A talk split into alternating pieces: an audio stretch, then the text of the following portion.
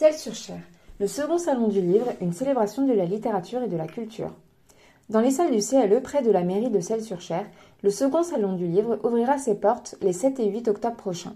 Cet événement culturel attendu réunira 15 écrivains locaux et originaires de Celles-sur-Cher, offrant aux amoureux de la littérature une opportunité unique de découvrir la diversité de la création littéraire dans la région. Au-delà des livres, ce salon propose une expérience riche en discussions, échanges et découvertes pour tous les passionnés de la littérature.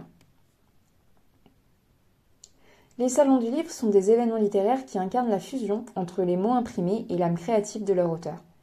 Ils offrent une plateforme où les écrivains, éditeurs et lecteurs se rassemblent pour célébrer la littérature sous toutes ses formes. En plein cœur de la charmante ville de Celles-sur-Cher, nichée dans le centre de la France, une initiative audacieuse a vu le jour en 2019 grâce à l'enthousiasme et à la passion de Monique et Jean-Luc Lermousseau l'Académie des beaux-arts du centre de la France, dont Monique en est la présidente et Jean-Luc le trésorier, s'est engagé à insuffler une nouvelle énergie culturelle dans la région. Fort de leur expérience dans le domaine des arts et du théâtre, ainsi que dans leur application dans plusieurs associations locales, ce couple inspiré regorge d'idées novatrices. Le projet le plus récent et sans doute le plus attendu est le second salon du livre de Celles-sur-Cher.